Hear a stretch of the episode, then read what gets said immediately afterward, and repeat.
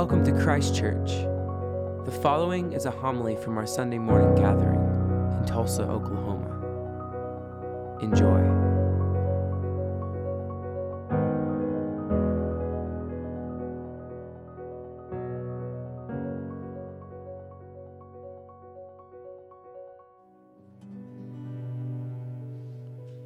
May the words of my mouth and the meditations of all our hearts be acceptable in your sight, O Lord, our strength and our Redeemer. Amen. Amen. Please be seated. Dietrich Bonhoeffer was in prison during World War II. He was part of the resistance movement in Germany, and he found himself in concentration camp. And Bonhoeffer, in writing about his experience, said this about the season of Advent. He said a prison cell is a good analogy for Advent. One waits, hopes, does this or that, ultimately negligible things. The door is locked, he said, and can only be opened from the other side. Advent, as much as any time in the church year, is a time for us to acknowledge our dependence upon a Savior who is outside of ourselves. It is a time in which we name the fact that our world that is around us is not right in the way that we think that it should be, and that we need somebody to save us. It's a time in which we think about the coming judgment of God. It's a time in which we hope for our redemption. It's a time in which we wait. In the olden days, Advent was a season much like Lent. You went through the period of time and you fasted from eating rich foods. You avoided any sort of alcoholic drink. You lived life as simply as possible, much like I'm sure your Advents are today. But it was a time in which to reflect upon our own lives and the way in which we contribute to the world that is around us. On the third Sunday of Advent, when we light a pink candle, it stands for the word rejoice. And it is this reminder that in the midst of our fasting, in the midst of our sadness, in the midst of our hurting for a world that is not yet right, we still have to rejoice. And we still have to hope. During Advent, we really get some powerful message from the Old Testament prophets about both the judgment and deliverance of the world. There's a story that an author shares in her book about these prophets, and she begins by reflecting upon a priest in Rwanda. If you remember, in the mid-1990s, Rwanda was embroiled in a civil war in which rival tribes were literally massacring. I'm not saying that word. They were. Why can't I say that word? Yes, each other.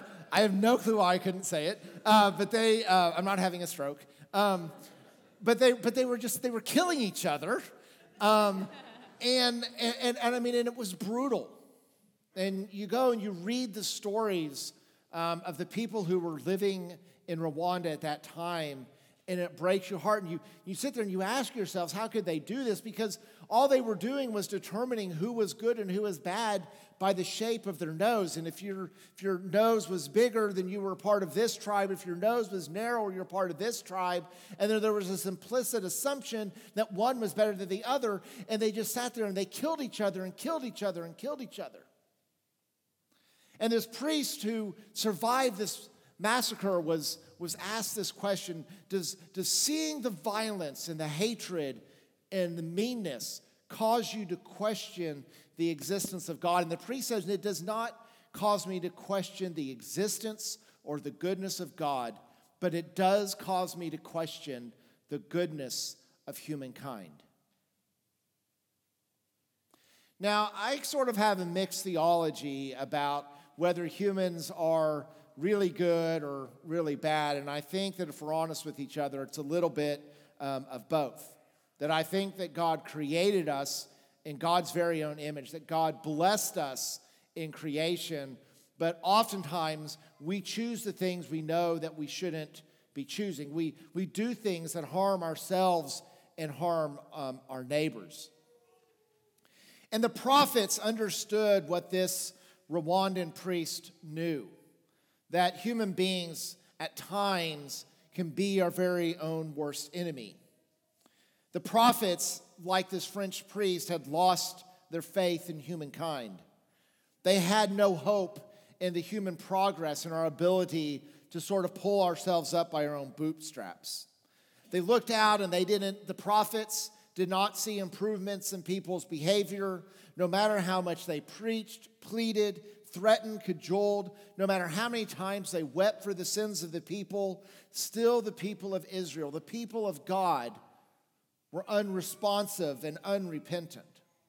And the prophets oftentimes found themselves asking questions that we may find ourselves asking from time to time: where is God in all of this? The prophets could not imagine anything that was coming for the people other than the wrath and condemnation and abandonment of God. Because humans tend to think like humans do, in which we think in terms of retribution rather than restoration. We think about punishment rather than salvation. Today we heard from the prophet Zephaniah. He's a very short chapter, very short book in the Old Testament, about 3 or 4 chapters. And the whole book is, he spends time talking about what a horrible people Israel is. They ignore the poor. They don't care about the widow. The person who has no power and strength, they don't care about them. All they care about is their own wealth, their own power. They sit there and they worry about the ritual purity of their religious actions, and they just don't give anything about the world around him.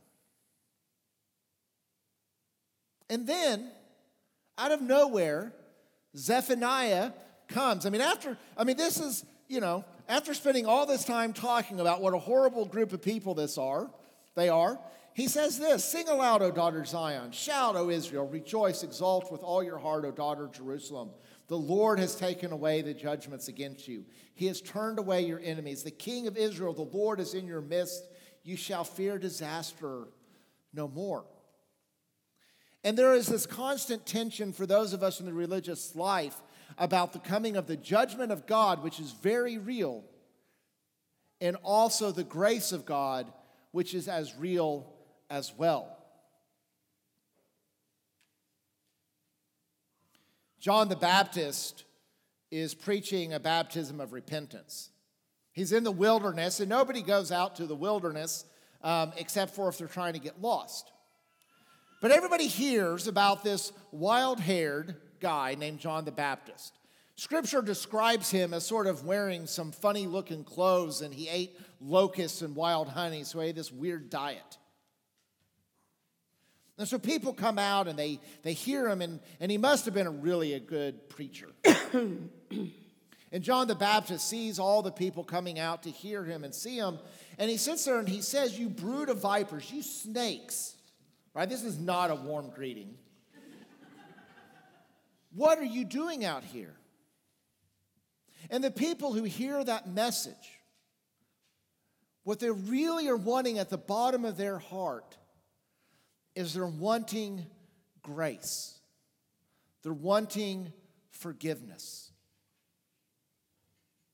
All of us wrestle with something within ourselves that we sit there and we lament.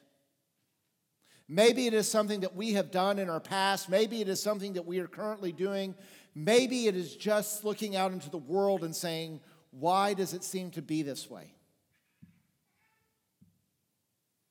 And the people turn to John the Baptist and they ask him, "What is it that we are to do?" And John says, "Stop being a people who hoard your possessions. Give freely to others. For those of you who collect taxes, don't collect more than you're supposed to just enrich yourselves. Those of you who are in positions of authority, don't abuse your position to enrich yourself. Ultimately, John came to teach them and to tell them that grace is here. Forgiveness has arrived. Invited them to live in a different way of being than a way in which we are simply in competition with each other and trying to see how we can enrich our own selves. And this message of grace is a message that is lost in our own society. We are so addicted to the idea of retribution and punishment that we do not give room to people to change and to grow. The reason we want a judgmental God who will go and smite people is one, is that there are really people who need to be smited. But two, is we believe that God is every bit as closed-minded and judgmental and angry as we are. That it is difficult for us to imagine a God who can be harmed and says, I forgive you. A God who, when his son is killed, brings the son back to life.